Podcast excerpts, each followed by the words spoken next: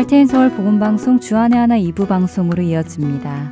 주안의 하나 2부에는 남유다와 북이스라엘의 왕들을 공부해 보는 왕들의 이야기와 은혜의 설교 말씀 그리고 마태복음 강해가 준비되어 있습니다.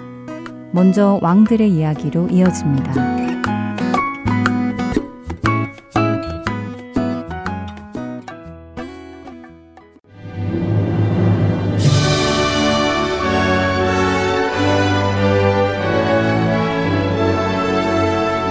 할텐 서울 복음 방송 청취자 여러분 안녕하세요. 왕들의 이야기 진행의 김민석입니다. 2주 전부터 열왕기하 18장에서부터 20장, 역대하 29장에서부터 32장에 기록된 남유다의 13대 왕 히스기야에 대해 함께 살펴보고 있습니다. 특별히 오늘 나누게 될 히스기야와 아수르의 이야기는 열왕기하 18장 13절에서 19장 37절 역대하 32장 1절에서 23절 외에도 이사야 36장, 37장에 자세히 기록되어 있으니 읽어보시면 히스기야를 이해하는 데에 더 큰 도움이 될 것입니다. 지난 시간 아수르의 왕 사네립이 예루살렘을 점령하고자 진을 치기 시작한 이야기를 나누기 시작했는데요.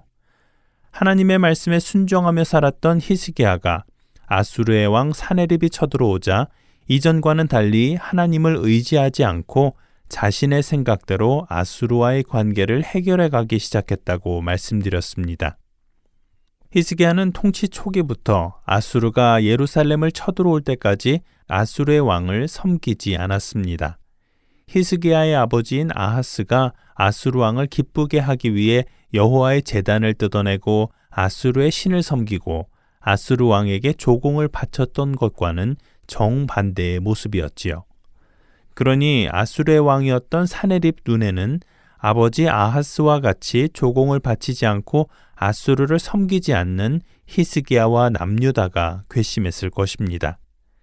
히스기야가 남유다를 통치한 지 제14년에 아수르의 왕 사네립은 많은 군사를 이끌고 올라와 순식간에 예루살렘을 제외한 유다의 모든 영토를 점령했습니다. 아수르가 막상 이렇게 적극적으로 공격해 오자 히스기야는 두려워졌습니다. 급기야 사네립에게 자신이 아수르를 배반하고 조공을 바치지 않은 죄를 범했다며 아수르 왕이 요구하는 만큼 조공을 바치겠다고까지 하지요. 지금껏 하나님의 말씀을 따라 나라를 통치하던 히스기야가 당장 자신의 목숨이 위태로워지자 하나님께 구하기보다 두려움에 자신의 생각대로 결정하고 행동한 것이지요. 히스기야는 아수르 왕이 요구한 조공을 바치기 위해 여호와의 성전 문에 있는 금과 성전을 정화하며 새로 입혔던 모든 성전 기둥에 금까지 벗겨냈습니다. 그런데 이렇게 조공을 바치면 돌아갈 줄 알았던 아수르 왕 사네립은 조공을 받고도 돌아가지 않았습니다. 사실 이미 여러 나라로부터 조공을 받고 있던 강대한 아수르가 조공이 더 필요해서 예루살렘을 치러 온 것은 아니었기 때문입니다. 아수르는 이미 주변 나라들을 아수르의 속국으로 만들고 속국의 왕들 또한 아수르 사람으로 바꿔가고 있었습니다. 그렇기 때문에 아수르를 배반한 남유다 역시 아수르의 속국으로 만들고 히스기야를 왕에서 내려오게 하는 것이 아수르 왕 사네립의 목적이었던 것이지요. 아수르 왕 사네립은 예루살렘보다 먼저 점령한 라기스에 머물며 군대 장관을 예루살렘으로 보내 히스기야 왕을 치고 오라고 명령합니다. 사네립 왕이 히스기야를 치러 직접 예루살렘에 가지 않았다는 것은 그만큼 사네립이 히스기야와 예루살렘을 얕보고 있었다는 말일 것입니다. 사네립의 명을 받아 예루살렘을 치러 온 랍사게는 예루살렘을 향해 묻습니다. 도대체 누구를 믿고 아수르에게 바치던 조공을 멈추고 반역을 했는지 말이지요. 그러며 랍사게는 북이스라엘도 자신들에게 멸망을 당했고 이스라엘의 하나님이 북이스라엘을 구원하지 못했다고 하며 하나님을 조롱했습니다. 그리고 오히려 그들의 하나님이 자신들을 보내어 예루살렘을 치게 했다고까지 말하지요. 세상 어느 신도 자신들의 손에서 예루살렘을 구원하지 못한다고 선포합니다. 이 말을 들은 히스기야는 옷을 찢고 굵은 베옷을 입고 여호와의 전에 들어가서는 제사장들에게도 삼배 옷을 입게 합니다. 그리고는 그들을 이사야 선지자에게 보내며 이렇게 전하라고 합니다. 열왕기하 19장 3절에서 4절의 말씀입니다. 그들이 이사야에게 이르되 히스기야의 말씀이 오늘은 환난과 징벌과 모욕의 날이라 아이를 낳을 때가 되었으나 해산할 힘이 없도다. 랍사게가 그의 주 아스루 왕의 보냄을 받고 와서 살아계신 하나님을 비방하였으니 당신의 하나님 여호와께서 혹시 그의 말을 들으셨을지라 당신의 하나님 여호와께서 그 들으신 말 때문에 꾸짖으실 듯하니 당신은 이 남아 있는 자들을 위하여 기도하소서 하더이다 하니라 히스기야 왕의 전가를 받은 이사야 선지자는 히스기야 왕에게 회답을 보냅니다. 같은 장 열왕기하 19장 6절과 7절의 말씀입니다. 이사야가 그들에게 이르되 너희는 너희 주에게 이렇게 말하라. 여호와의 말씀이 너는 아스루 왕의 신복에게 들은 바 나를 모욕하는 말 때문에 두려워하지 말라. 내가 한 영을 그의 속에 두어 그로 소문을 듣고 그의 본국으로 돌아가게 하고 또 그의 본국에서 그에게 칼에 죽게 하리라 하셨느니라 하더라. 하나님께서는 이사야 선지자를 통하여 히스기야 왕이 두려워하지 말 것을 말씀하셨습니다. 그리고 아수르 왕 사네립이 아수르로 돌아가 죽을 것을 말씀하셨지요. 그런데 바로 그때 사네립 왕이 히스기야에게 편지를 보냈습니다. 그 내용은 놀랍게도 내가 믿는 내 하나님이 예루살렘을 아수르 왕의 손에 넘기지 아니하겠다 하는 말에 속지 말라. 지금까지 아수르 왕이 여러 나라를 진멸한 것을 알지 못하느냐? 그 어떤 신도 아수르의 손에서 자기 민족을 건져낸 신이 없다 하는 내용이었습니다. 하나님은 아수르 왕을 두려워하지 말라고 하셨고 아수르 왕은 하나님을 믿지 말라 합니다. 히스기야는 결단합니다. 그는 사네립 왕의 편지를 받아들고 하나님의 성전에 올라가 그 편지를 하나님 앞에 펴놓고 기도하기 시작합니다. 열왕기하 19장 15절에서 19절의 말씀입니다. 그 앞에서 히스기야가 기도하여 이르되 그룹들 위에 계신 이스라엘의 하나님 여호와여 주는 천하 만국의 홀로 하나님이시라. 주께서 천지를 만드셨나이다. 여호와여 귀를 기울여 들으소서. 여호와여 눈을 떠서 보시옵소서. 사내립이 살아계신 하나님을 비방하러 보낸 말을 들으시옵소서. 여호와여 아스루 여러 왕이 과연 여러 민족과 그들의 땅을 황폐하게 하고 또 그들의 신들을 불에 던져 싸우니 이는 그들의 신이 아니요 사람의 손으로 만든 것 곧 나무와 돌뿐이므로 멸하였나이다. 우리 하나님 여호와여 원하건대 이제 우리를 그의 손에서 구원하옵소서. 그리하시면 천하 만국이 주 여호와가 홀로 하나님이신 줄 알리이다 하니라. 이렇게 기도한 히스기야에게 하나님께서는 이사야 선지자를 보내 히스기야의 기도를 들으셨다고 말씀하십니다. 그리고는 예루살렘 성을 보호하시고 구원하실 것을 약속하시지요. 그리고 그 밤에 하나님께서는 하나님의 사자들을 보내셔서 아수르 군사 18만 5천 명을 치심으로 그들이 모두 죽음을 맞이합니다. 아스루 왕 사네립은 하나님의 말씀 그대로 그 땅을 떠나 니느웨로 돌아갔고 자신의 신에게 경배하던 중 자신의 아들들의 칼에 맞아 죽게 됩니다. 하나님의 모든 약속과 말씀이 이루어진 것입니다. 왕들의 이야기 다음 시간에 다시 찾아뵙겠습니다. 안녕히 계세요.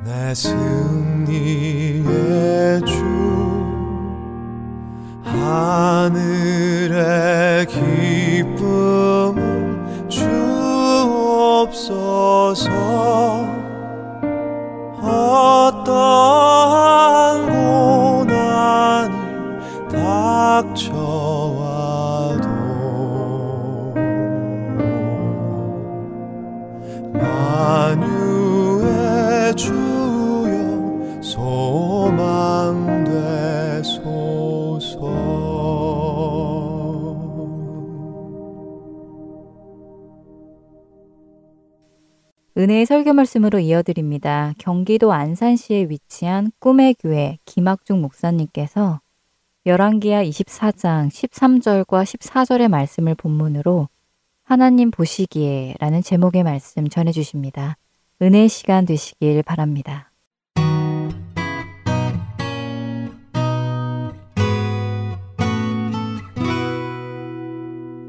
우리는 그동안 어, 성경에서 이스라엘의 역사를 이야기하는 열왕기 상하의 말씀을 나누었습니다.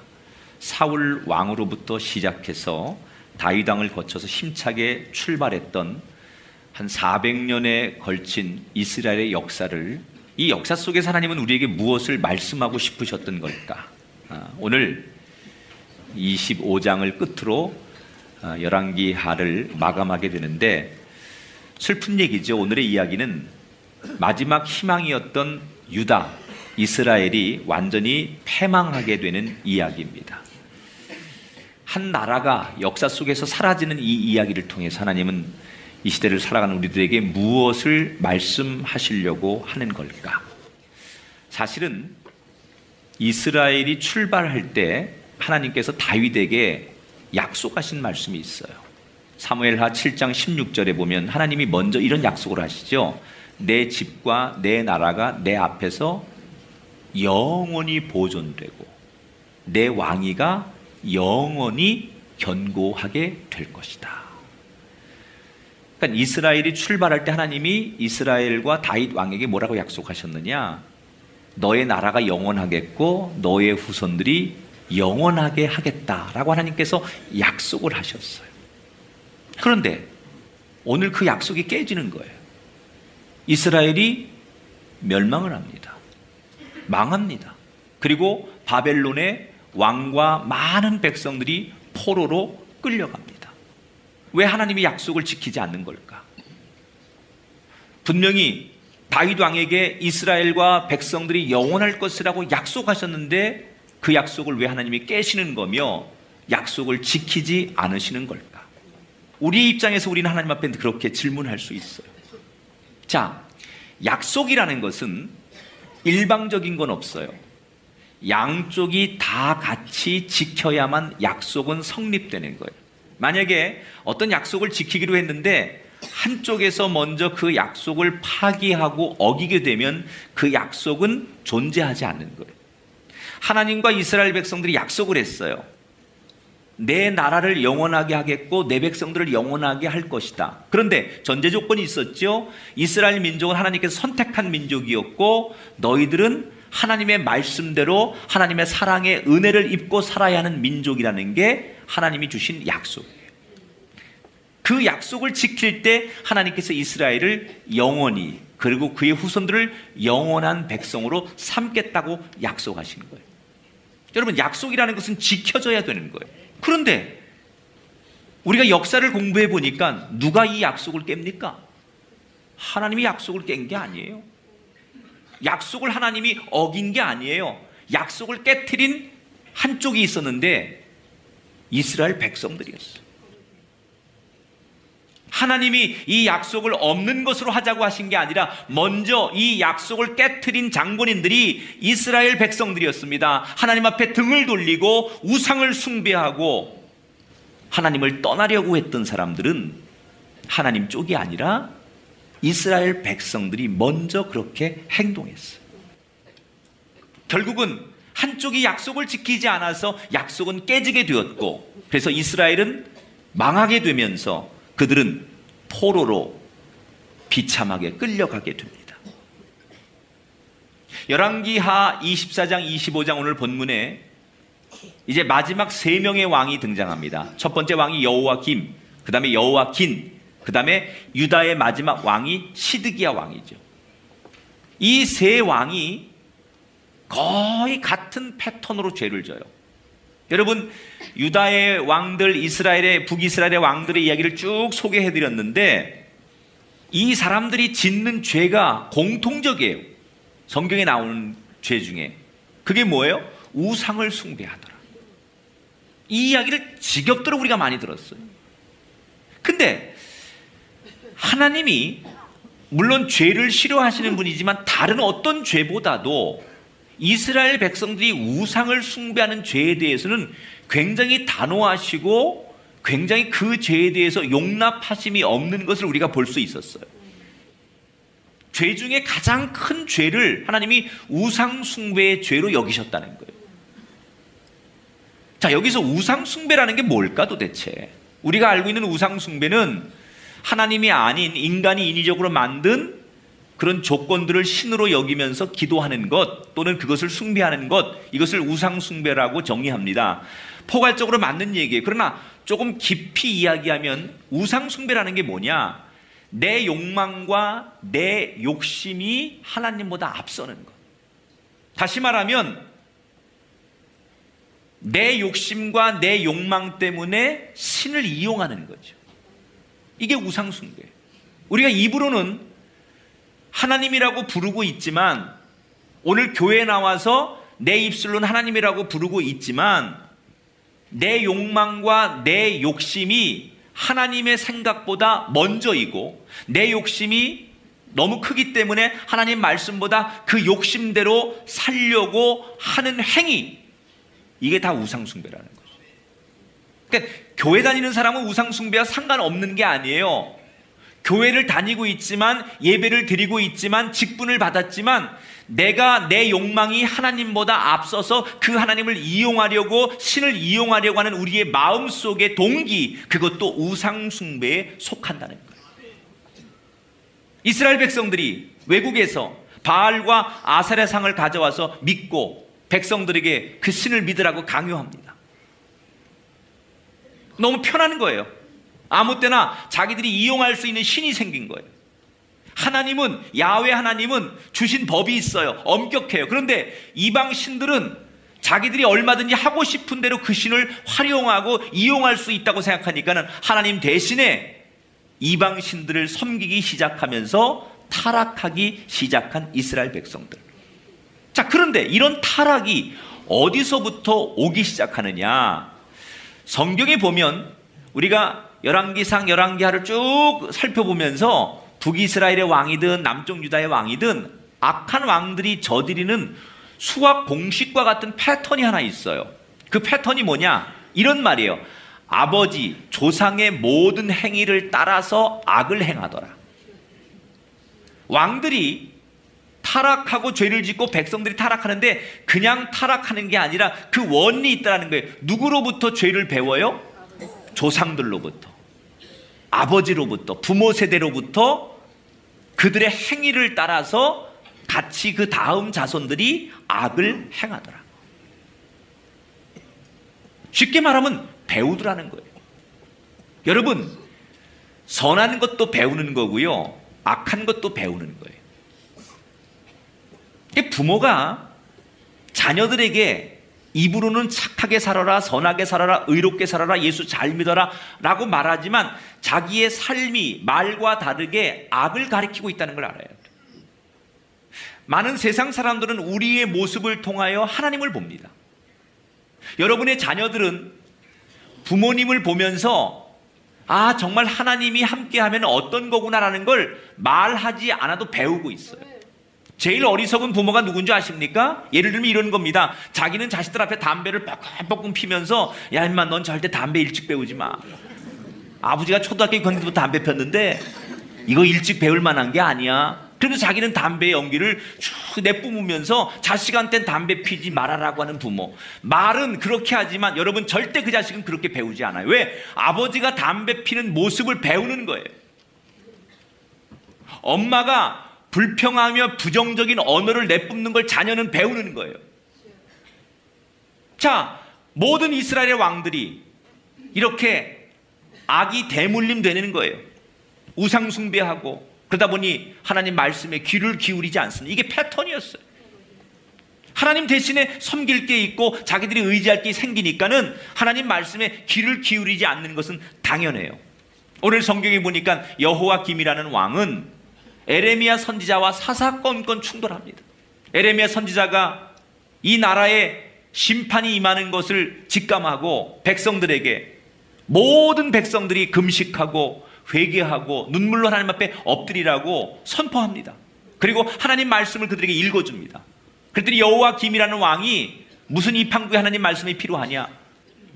우리가 살 길은 국력이고 군인의 힘이고 세상 다른 나라와 외교를 잘해서 사는 게 우리나라의 방법이지 지금 한가하게 우리가 하나님 앞에 금식하고 기도할 시간이 어딨냐 그러면서 얼마나 교만한지 에레미야가 읽어주려고 했던 하나님의 말씀을 가져다가 칼로 한 장 한 장 찢어가지고 그것을 불태워 버렸어요. 나는 하나님 말씀 듣지 않겠다는 거예요. 왕이 하나님 말씀 따위는 전혀 듣고 싶지 않다고 교만하게 공개적으로 거부를 하는 거예요. 여러분, 하나님이 이 정도 된 이 세상을 그냥 내버려 두실 리가 없어요. 이런 왕, 이런 부패하고 악이 성행하는 이 땅을 하나님께서 그냥 내버려 두지 않고 심판하시죠.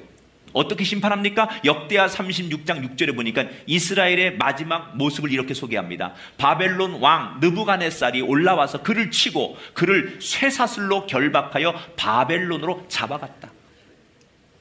하나님 말씀 따위는 필요 없다고 우리 힘을 믿고 살아야 한다고 세상적으로 잘 살아야 된다고 그렇게 고집하던 그 왕이 남이 나라에 포로로 끌려가고 나라가 망했어요. 하나님 말씀을 거역하는 결과가 뭡니까? 결국 망하더라는 거예요. 그냥 망하는 게 아니에요. 자기만 망하는 게 아니에요. 철저하게 민족이 망해요. 이 느부갓네살이라는 바벨론 왕이 유다 왕을 포로로 잡아가는데 왕만 잡아가는 게 아니라요. 백성들 가운데 쓸만한 사람들을 인재를 다 잡아갑니다. 열왕기하 24장 14절 같이 한번 읽어 볼까요? 같이 읽습니다. 시작.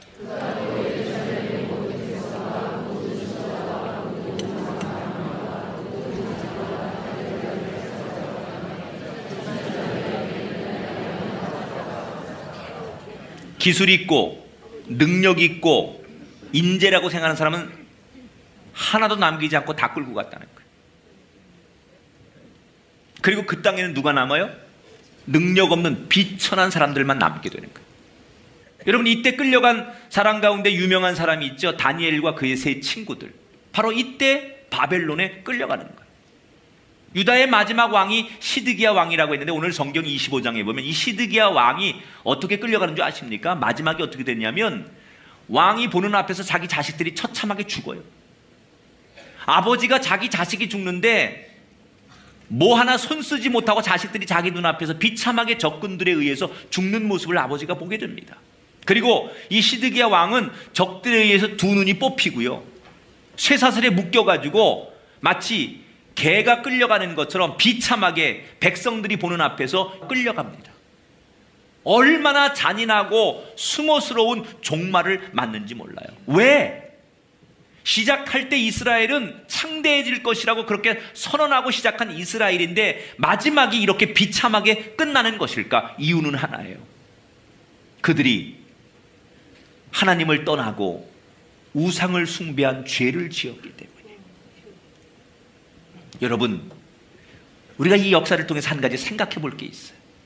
때때로 우리 삶이 고난이 옵니다. 우리 가정에 어려움이 옵니다. 지금 여기 어떤 분들이 많은 시련과 역경과 그리고 어떤 많은 장애를 만난 분들이 이 자리에 계실 겁니다. 이때 우리가 한 가지 우리에게 던져야 될 질문이 있어요. 혹시 나의 삶이 지금 오늘 본문에 이스라엘 민족의 백성들과 같은 삶은 아닌가? 하나님이 나를 외면하신 것이 아니라 하나님이 나에게 하나님이 먼저 약속을 깬 게 아니라 나를 축복하시겠다고 나와 함께 하시겠다고 한 약속을 하나님께서 어기신 것이 아니라 내가 먼저 이스라엘 백성들처럼 하나님을 등 돌리고 하나님을 떠나고 하나님 앞에 죄를 짓고 있는 사람은 아닌지 내가 이스라엘 민족과 같은 삶을 살고 있지는 않은지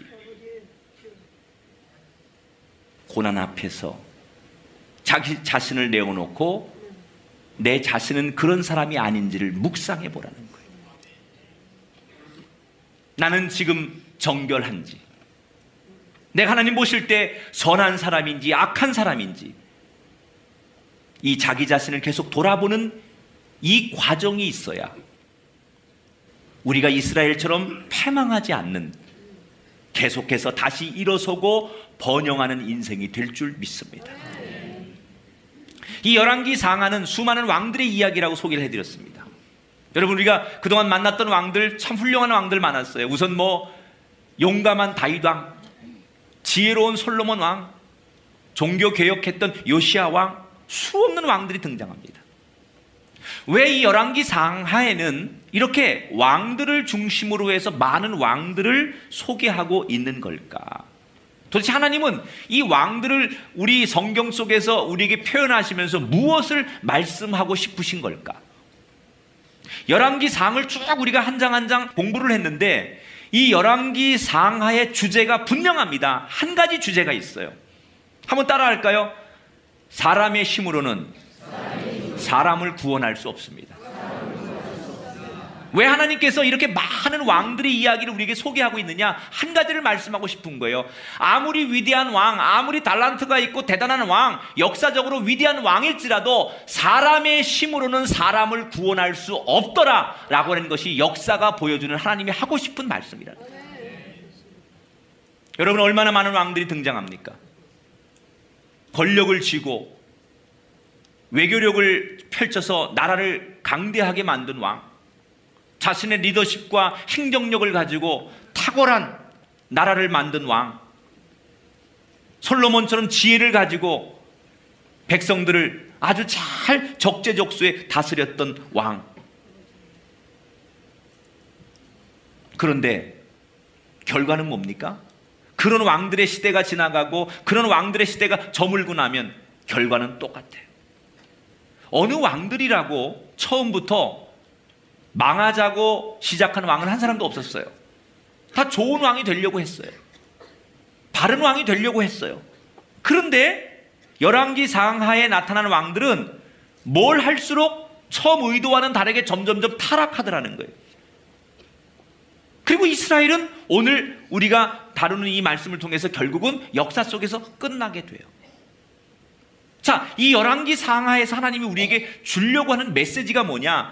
아무리 마음대로 할 수 있는 왕일지라도 인간이 바라고 모든 사람이 원하는 구원을 어떤 왕도 가져다 줄 수 없더라는 거예요. 그 왕이 권력과 무력을 전능한 힘을 다 가지고 있을지라도 세상에 무서울 것이 없고 못할 것이 없는 위대한 왕일지라도 인간이 추구하고 인간이 바라는 가장 기본적인 인간의 구원에 대한 열망을 어떤 왕도 어떤 위인도 어떤 영웅도 해결해 주지 못하더라는 거예요. 우리가 깨달아야 돼요. 정치가 인간을 구원해 주지 못합니다. 물질이 절대 인간을 구원해 주지 못합니다. 탁월한 리더십, 사람들이 많이 그의 이름을 부르고 그의 능력을 찬양할지라도 인간이라면 그 누구도 인간이 원하는 궁극적인 구원의 문제를 해결해 줄 리가 없다는 거예요. 이스라엘에 영웅이 없었습니까? 역대 위대했던 왕이 없었습니까? 그러나 아무도 이스라엘 백성들의 궁극적인 구원의 문제를 해결하는 왕은 없더라는 거예요. 기억하세요. 지금 우리 시대에 수많은 영웅과 수많은 위인과 수많은 리더십을 가진 사람들이 존재하지만 여러분 앞에 보이는 그 사람들은 우리에게 구원을 줄 수가 없습니다. 아무리 이 나라에 훌륭한 왕이 나오고 정치가가 나오고 외교력을 가진 사람이 나오고 그가 아무리 세상적으로 업적이 위대해도 인간이 추구하는 가장 근본적인 질문 구원의 문제를 그 누구도 인간은 줄 수 없다는 것. 이것이 역사 속에서 우리에게 말씀하시려고 하는 하나님의 의도라는 거예요. 여러분, 구원은 주 예수님 손에만 있습니다. 그래서 우리는 예수님에게 더 나갈 수밖에 없는 거예요. 이 과학의 시대, 이 현대 문명의 시대, 더더욱 우리는 그렇기 때문에 이렇게 첨단의 시대를 살고 화려한 시대를 살고 부유한 시대를 살지만 결국 인간이 추구하는 가장 근본적인 문제에 아무도 답을 줄 수 없기 때문에 우리는 이 시대에 과거보다 더 많이 예수님께로 나가야 돼요. 우리 문제의 구원자는 예수님밖에 없어요. 사도행전에 보면 한 군인이 사도 바울에게 이렇게 묻습니다. 선생님, 내가 어떻게 해야 구원을 얻을 수 있습니까? 그때 사도 바울이 너무 유명한 얘기 하죠. 같이 읽어볼까요? 주 예수를 믿으라. 그리하면 너와 내 집이 구원을 얻으리라. 다시 한번 시작. 주 예수를 믿으라. 그리하면 너와 내 집이 구원을 얻으리라. 우리는 내가 인생을 살면서 실패할 때마다 문제를 만날 때마다 끊임없이 묻습니다. 내가 어떻게 해야 이 문제를 뛰어넘을 수 있습니까? 내가 어떻게 해야 이 궁극적인 불안을 이겨낼 수 있습니까? 내가 어떻게 해야 구원을 얻을 수 있습니까? 우리는 우리의 삶에서 그렇게 끊임없이 질문합니다. 어떻게 해야 내 마음의 불안을 이길 수 있습니까? 어떻게 해야 인간이 추구하는 가장 진리를 우리가 얻을 수 있습니까? 우리 삶에 그런 끊임없는 질문을 합니다. 권력입니까? 아닙니다. 금력입니까? 아닙니다. 사람의 지혜와 학식입니까? 아닙니다. 열왕기 상하는 어떤 것도 안 되더라는 거예요.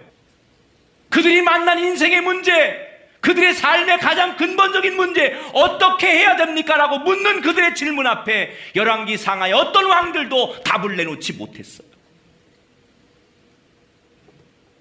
그리고 그들은 오늘 마지막 패망으로 끝났어요.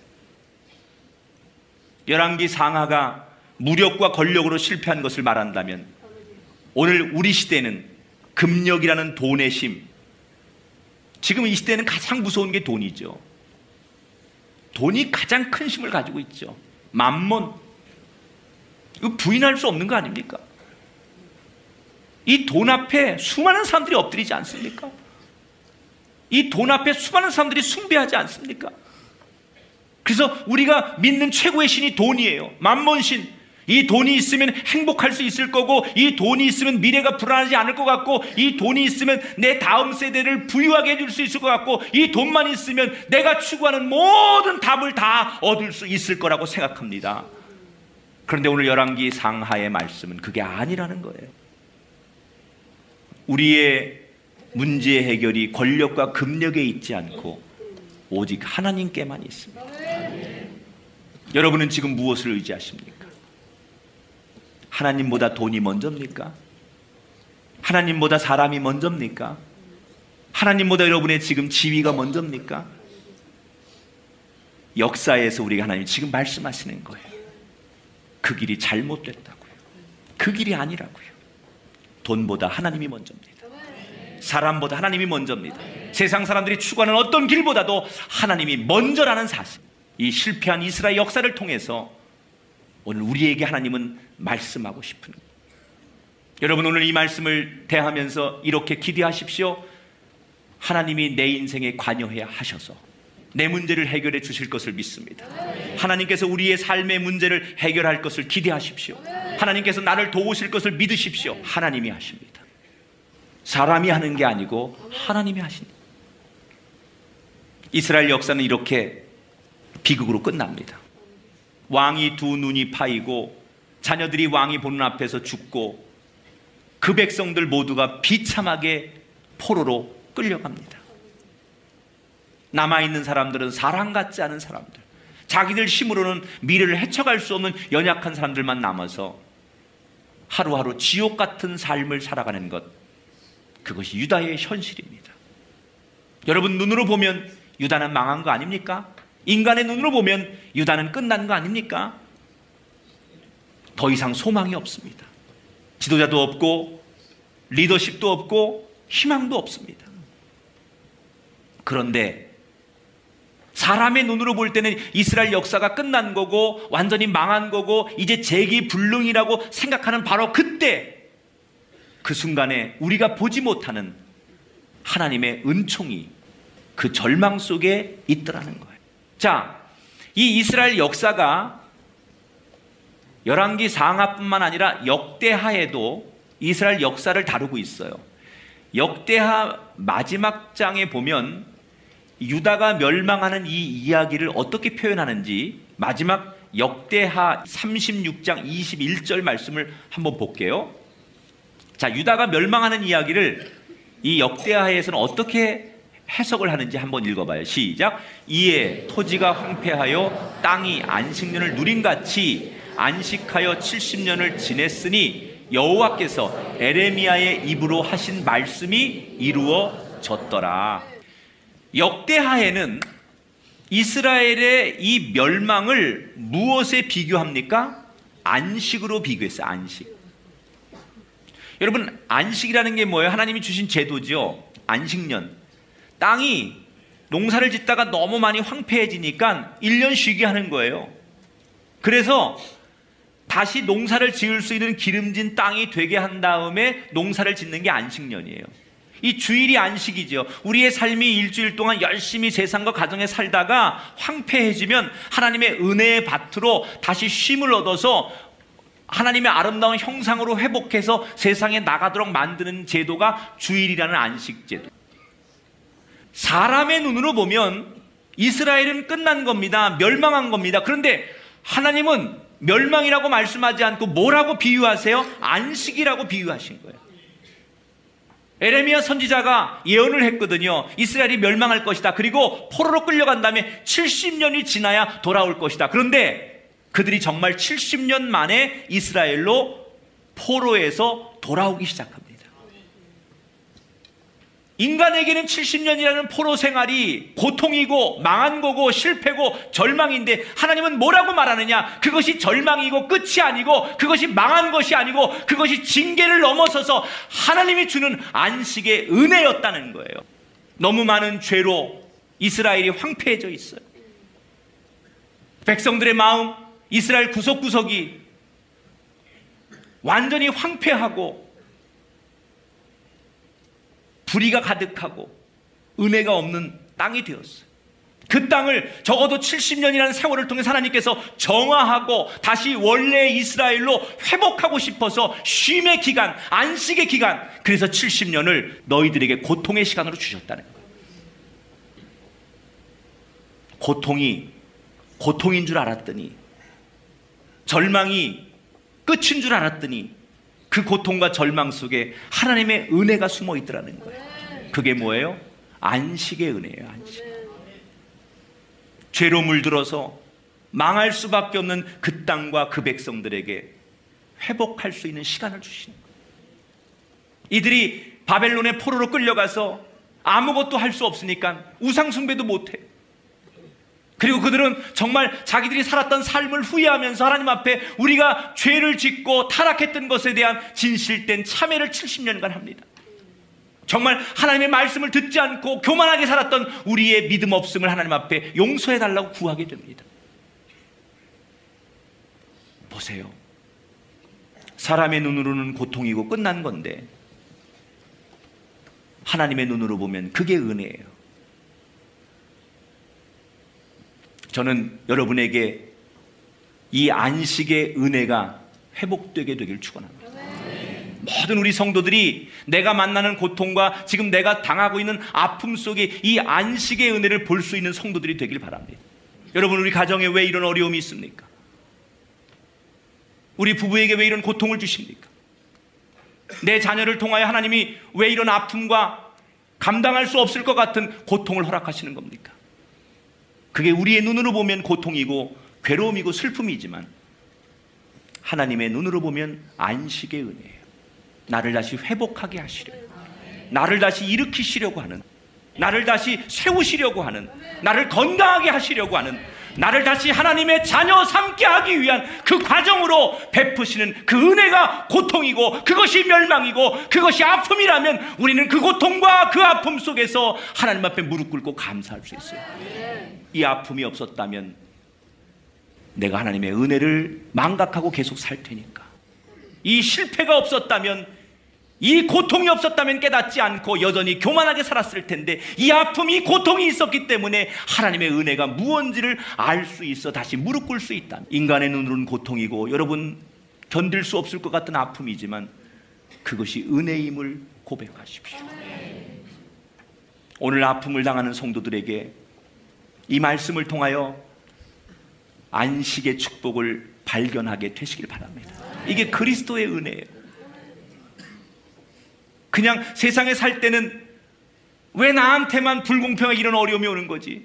세상에 나보다 더 죄를 많이 짓고 타락한 사람도 잘 사는데 아무 일 없는데 왜 나에게 이런 어려움이 와야지? 그래도 내가 내가 하나님 앞에 충성된 하나님의 백성이 되겠다고 서원도 했는데 어떻게 나한테 이러실 수 있지? 그렇게 하나님을 원망하고 내가 만난 현실과 처지 앞에서 하나님을 불평했던 내 삶이었는데 이 안식의 은혜를 발견하고 보니까 안식의 은혜가 있었다는 것을 알게 되니까 이것이 얼마나 놀라운 축복이고 은혜인가를 알게 되면 고난이 축복이고 실패가 축복이고 아픔이 은혜라는 사실을 우리가 고백하게 될 줄 믿습니다. 여러분을 하나님은 고치실 겁니다. 여러분을 하나님이 회복시키실 겁니다. 여러분을 하나님이 일으키실 것입니다. 그 안식의 은혜를 보시면서 지금의 삶의 아픔을 불평하지 마시고 하나님을 노래하고 다시 하나님의 은혜로 일어설 수 있는 그날을 꿈꾸시는 거룩한 하나님의 백성들이 되시기를 주의 이름으로 축원합니다. 말씀을 맺겠습니다. 이스라엘이 왜, 왜 망했습니까? 결국 그들이 망하는 그 속에도 하나님의 섭리가 들어 있었어요. 우리가 깨달아야 될 게 하나 있어요. 하나님 보시기에 선한 사람 되기를 원해야 돼. 여러분 사람들 눈에 대단한 왕, 사람들 눈에 훌륭한 왕, 사람들 눈에 괜찮은 왕 그게 중요한 게 아니에요. 하나님도 그렇게 보시는지 하나님 보시기에 훌륭한 사람, 하나님 보시기에 마음에 드는 사람, 하나님 보시기에 선한 사람 그것이 우리 인생의 목표가 돼야 돼. 사람이 가지고 있는 권력, 사람이 가지고 있는 금력 그건 아무것도 아닌 것을 기억하십시오. 정치, 돈, 권력 그것이 우리를 구원할 수 없습니다. 예수님만이 우리를 구원할 수 있습니다. 예수님만이 우리의 구원자이십니다. 하나님의 이름을 부르는 길만이 사는 길입니다. 우리의 구원이 하나님께 있음을 기억하십시오. 왕을 따라가지 마십시오. 하나님을 따라가십시오. 십자가 지신 어린 양 되시는 예수를 따르십시오. 거기에 구원이 있음을 오늘 역사를 통해서 배우고 깨닫고 다짐하면서 우리를 도우실 주님과 함께 안식의 은혜를 누리시고 우리를 회복하게 하시기를 원하시는 그 하나님의 섭리를 발견하는 우리 모두가 되기를 주님의 이름으로 축복합니다.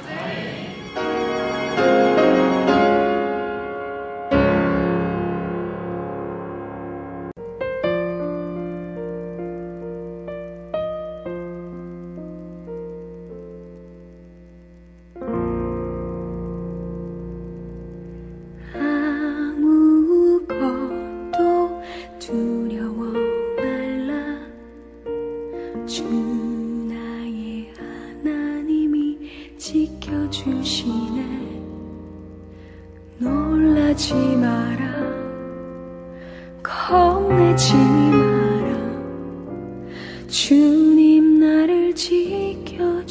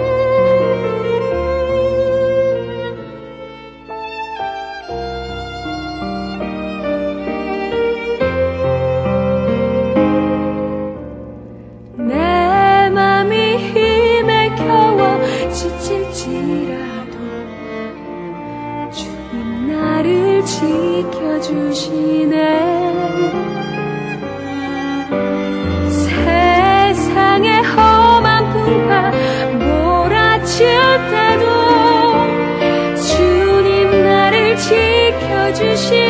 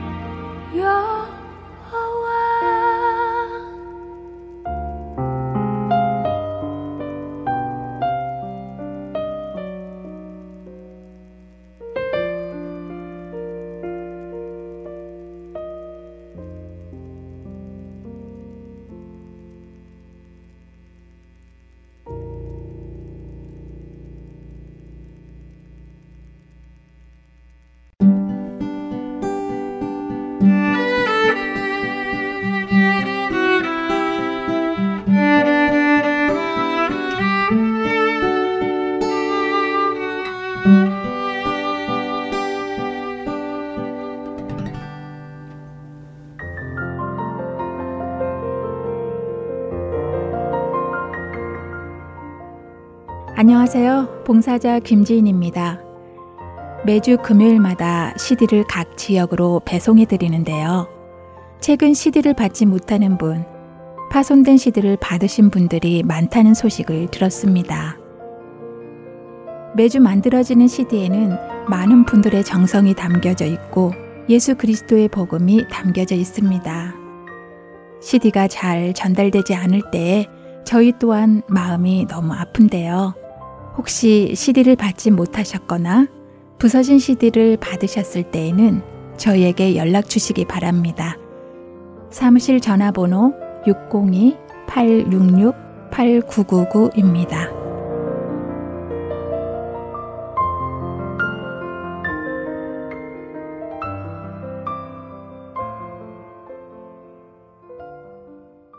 계속해서 마태복음 강해 보내드립니다.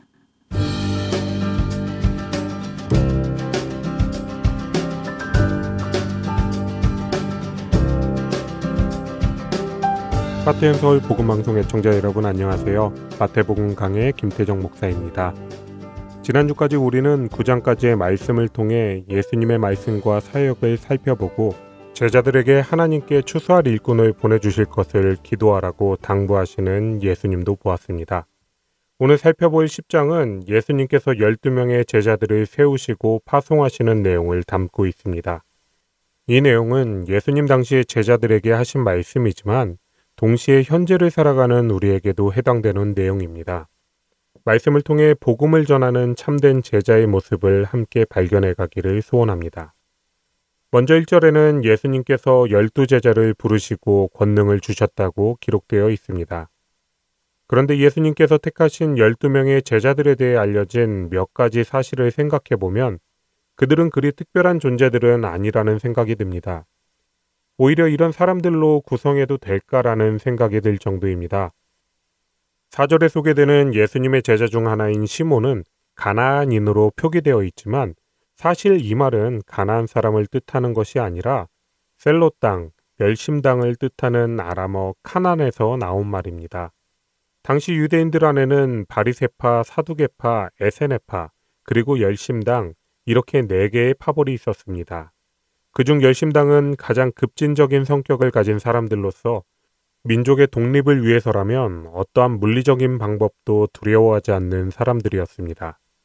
이런 열심당원들에게 로마를 위해 일하는 세리는 나라를 팔아먹은 매국노로 여겨졌습니다. 그런데 그런 열심당 출신인 시몬과 세리인 마태가 함께 있는 것이죠. 만일 이 둘이 예수님이 부르신 곳에서 만난 관계가 아니었다면 시몬이 마태를 죽였을지도 모른다고 학자들은 추측합니다. 그리고 그러한 관계에 더하여 예수님을 판 가론 유다까지 매국노와 극우주의자 그리고 배신자가 함께 모인 집단이 예수님의 열두 제자라는 것입니다. 그런데 예수님은 이렇게 위험한 관계를 가진 제자들을 분명히 부르셨습니다. 예수님을 따르는 수많은 사람들이 있었음에도 불구하고 예수님은 그들 중에서 이 열두를 뽑으셨습니다. 대체 예수님은 무슨 생각으로 이들을 뽑으셨을까요? 하나가 되는 것이 기적인 것처럼 보이는 그들을 예수님께서는 제자로 부르셨고 그들을 통해 복음을 전하게 하셨습니다. 다른 집단에서라면 불가능해 보이는 이 조화가 예수님 안에서는 이루어졌고 복음을 전하는 사명까지도 행해진 것입니다. 이것이 예수를 따르는 제자들이 모인 교회이고 그러하기 때문에 교회는 소망이 있습니다. 현재 우리 교회 안에도 각기 다른 생각과 환경을 가진 이들로 가득합니다. 이로 인해 당파가 나뉘어지고 세력이 형성되고 있음은 부인할 수 없는 현실이기도 합니다. 하지만 예수님과 함께하는 공동체라면 다른 무엇보다 우리 각자를 부르신 예수 그리스도로 말미암아 하나 될 수 있음을 기억해야 합니다. 그리고 그렇게 부르신 제자들에게 예수님은 권능을 주셨습니다. 예수님께서 주신 권능은 더러운 귀신을 쫓아내고 모든 병과 악한 것을 고치는 능력입니다. 하나 되는 것만으로도 기적이었던 그들에게 예수님은 그저 사명만 주고 알아서 하라고 말씀하지 않으시고 그 사명을 감당할 수 있도록 권능을 주신 것입니다. 그리고 그러한 일은 복음을 전하는 같은 사명을 받은 우리에게도 이루어집니다. 물론 우리가 받은 것이 열두 제자에게 주셨던 귀신을 쫓아내고 모든 병과 약한 것을 고치는 동일한 권능이라고 말씀드리는 것은 아닙니다. 많은 학자들은 1절에서 언급된 열두 제자가 받았던 권능은 오직 이때에만 적용되는 일회성의 사건이라고 이야기합니다. 지금도 물론 기적과 같은 사건들은 일어나기도 하지만 열두 제자와 초대교회 당시처럼 일반적으로 일어나지는 않습니다. 하지만 우리에게도 분명 권능을 주십니다. 아니 오히려 그때와는 비교할 수 없는 더 큰 권능을 주십니다. 당시의 제자들은 예수님의 십자가와 부활을 경험하지 못했지만 우리는 다릅니다. 우리가 받은 더 큰 권능은 예수님의 십자가와 부활 사건을 통해서 완전히 뒤바뀐 우리의 삶입니다. 열두 제자는 죽은 사람을 살리는 일로 예수님의 그리스도 되심을 전했지만 우리는 변화된 삶으로 예수님을 증거한다는 것입니다. 어쩌면 그게 무슨 권능인가 라고 생각할 수도 있겠지만 예수님께서 다시 살리셨던 이들도 결국은 다시 죽음으로 돌아갔습니다.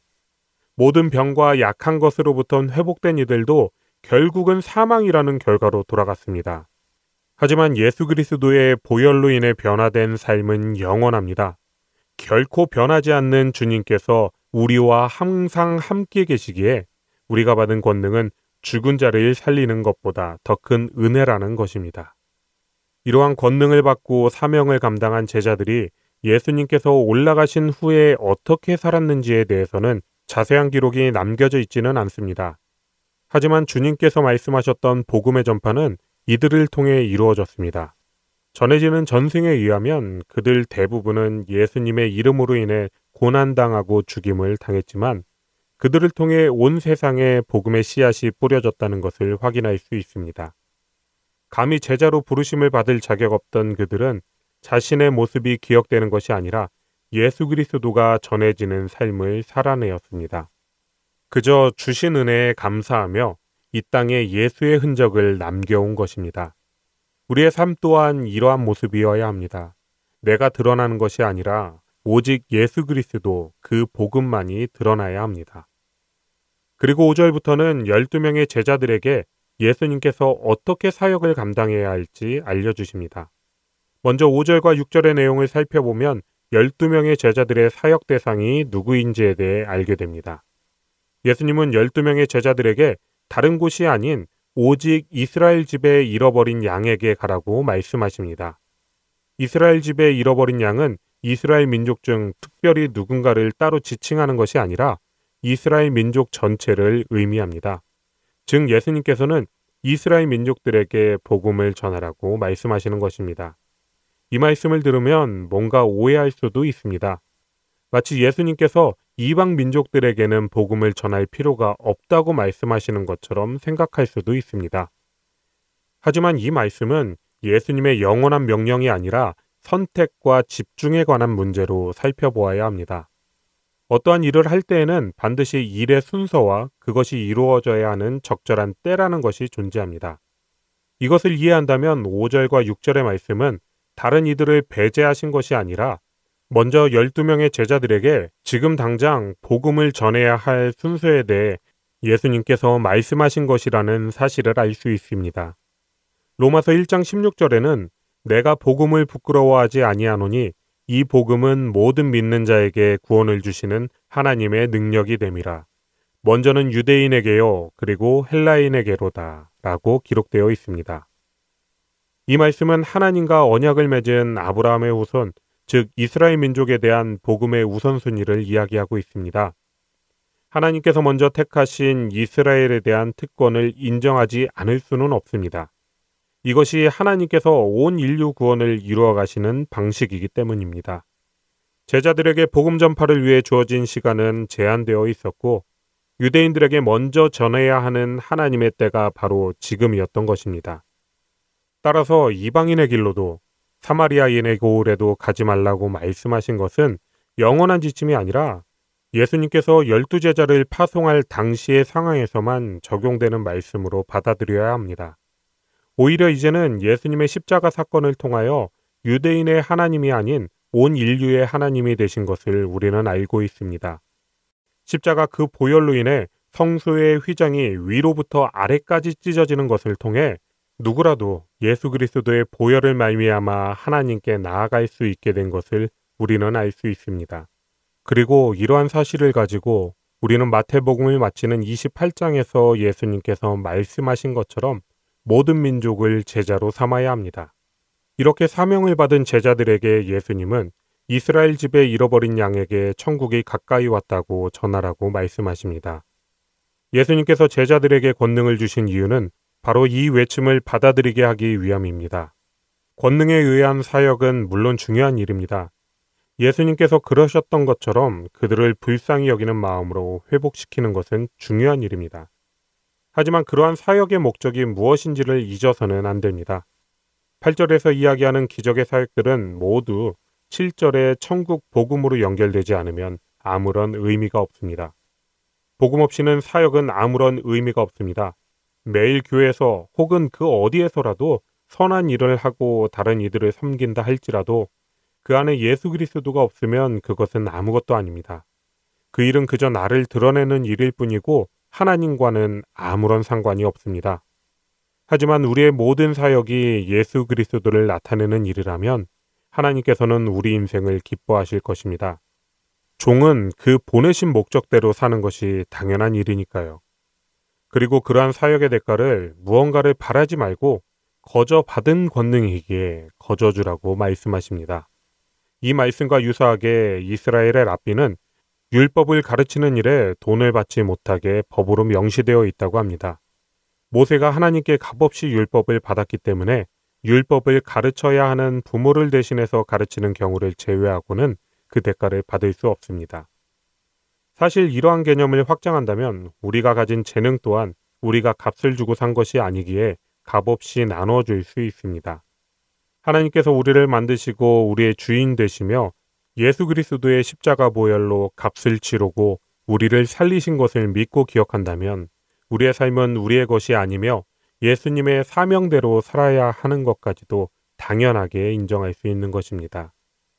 이후 9절부터 계속되는 말씀에는 더 구체적으로 복음을 전하는 사명을 감당할 때 물질에 대해 어떻게 해야 할지가 기록되어 있습니다. 전체의 내용을 간단히 하면 제자들은 여행을 위해 여벌의 물품도 지녀서는 안 되고 그저 생명을 유지할 수 있을 정도면 충분하다고 말씀하십니다.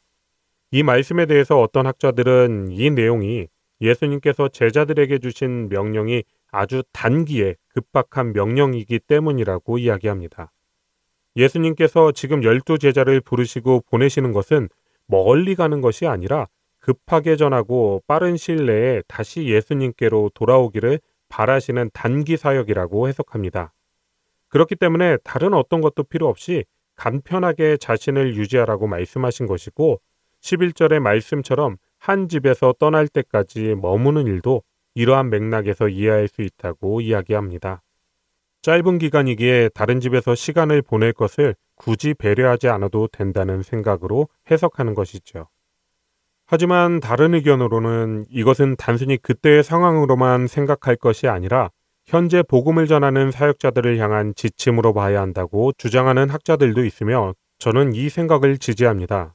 이 견해를 따르면 8절에서 시작된 권능에 관한 해석부터 그 이후의 사역까지 모두 거저 받았으니 거저 베풀라는 흐름으로 해석할 수 있습니다.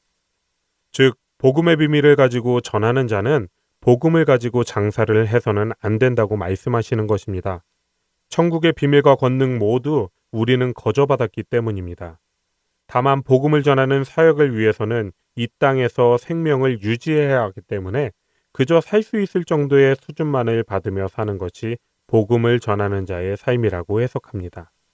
그리고 그러하기에 한 집에서 다른 집으로 옮기지 말라는 11절의 말씀은 더 호화로운 대우를 찾지 말고 온전히 사역에만 집중하라는 말씀으로 해석합니다. 이러한 해석으로 현실을 바라볼 때 우리는 기업화되어 있는 현재 교회에 대해 다시 한번 생각해 볼 수밖에 없습니다. 삶을 유지하는 것에 대해서도 걱정으로 계획하는 것이 아니라 그저 자기의 먹을 것 받는 것을 마땅함으로 여기며 주님께서 주실 것을 기대하며 살아가는 사명자의 모습. 이것은 사명을 가진 자는 무조건 가난해야 한다고 말씀드리는 것이 아니라 자신의 이익을 위해 주신 사명보다 다른 것에 관심을 가지는 어리석음에 대한 경고라는 것입니다. 특별히 말씀을 전하는 사역자로서 자신의 유익을 위해 하나님의 것을 사용하는 것은 분명히 도둑이고 강도라는 사실을 더욱 명심해야 할 것입니다. 12절부터 15절까지는 복음을 전하기 위해 찾아간 곳에서 복음을 받아들이는 모습과 그로 인한 결과에 대해 말씀하고 계십니다. 먼저 복음을 전하기 위해 머무르게 되는 그 집에 평안하기를 빌라고 말씀하십니다. 이 평안은 예수 그리스도를 받아들여 얻게 되는 진정한 축복을 의미합니다. 복음으로 인해 그들에게도 하나님의 나라가 이루어지는 평안, 나를 만족시킬 다른 것이 아무것도 없어도 오직 예수 그리스도 한 분이 함께 계시기에 이루어지는 평강, 그 평안을 받게 된다는 것입니다. 하지만 복음을 전하는 자를 영접하지 않고 복음 또한 받아들이지 않는다면 발에 먼지를 떨어버리라고 말씀하십니다. 유대인들은 이방 지역을 다녀올 때 그들의 발에 붙어 있던 먼지를 떨어뜨렸습니다. 이방 민족의 땅을 부정하게 생각했기 때문이죠. 그리고 그러한 결과로 일어날 것은 마지막 심판 때에 소돔과 고모라 땅보다 더한 진노가 그곳에 임할 것이라는 사실입니다. 복음에 대한 반응과 결과는 딱 두 가지입니다. 받아들이는 자에게는 평안, 받아들이지 못하는 자에게는 심판뿐인 것입니다. 오늘은 마태복음 10장의 내용을 통해 예수님의 제자로서 어떻게 사명을 감당해야 할지를 살펴보았습니다. 분명 예수님은 열두 제자에게 그러셨던 것처럼 사명과 함께 그 사명을 능히 감당할 수 있는 권능을 허락하십니다. 함께 어울릴 수 없을 것 같았던 제자들도 예수님으로 인해 하나 되었던 것처럼 분명 예수님께서는 우리도 복음을 전할 수 있도록 우리 삶을 변화시키셨습니다. 그러한 변화가 있는 사람만이 진짜 예수 그리스도를 전할 수 있고 그것이 우리가 가진 권능이라는 사실을 기억해야 합니다. 내가 만난 예수님을 통해 우리도 예수님을 전하는 사명에 동참하길 소원합니다. 거저받은 은혜의 삶이니 다른 이에게도 그 선한 영향력을 흘려보내는 애청자 여러분이 되시기를 소원하며 마태복음 강해 마치겠습니다.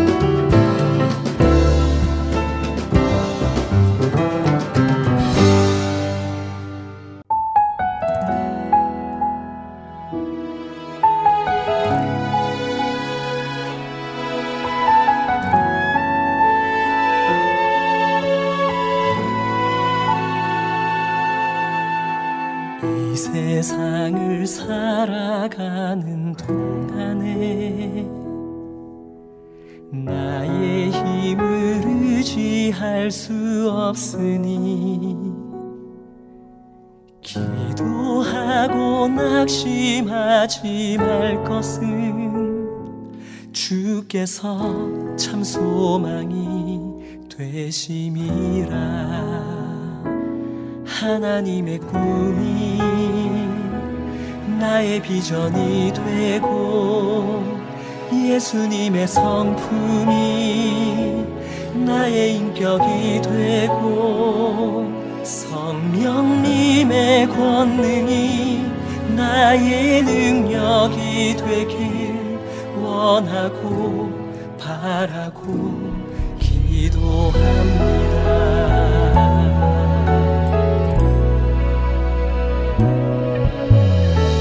세상을 살아가는 동안에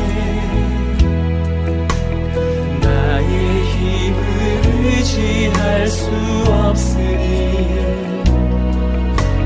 기도하고 낙심하지 말 것을 주께서 참 소망이 되시니라. 주의 길을 걸어가는 동안에 세상에 거두지 할 수 없으니 감사하고 낙심하지 말 것을 참 기쁨이 되시니라. 하나님의 꿈이 나의 비전이 되고 예수님의 성품이 나의 인격이 되고 성령님의 권능이 나의 능력이 되길 원하고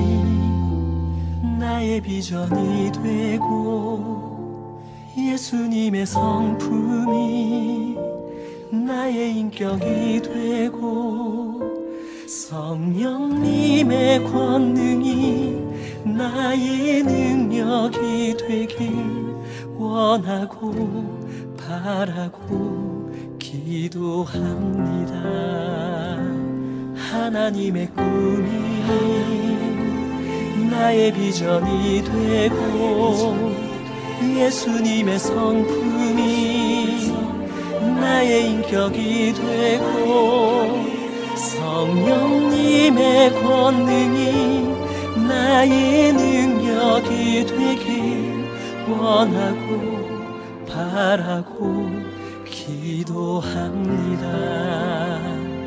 원하고 바라고 기도합니다. 원하고 바라고 기도합니다.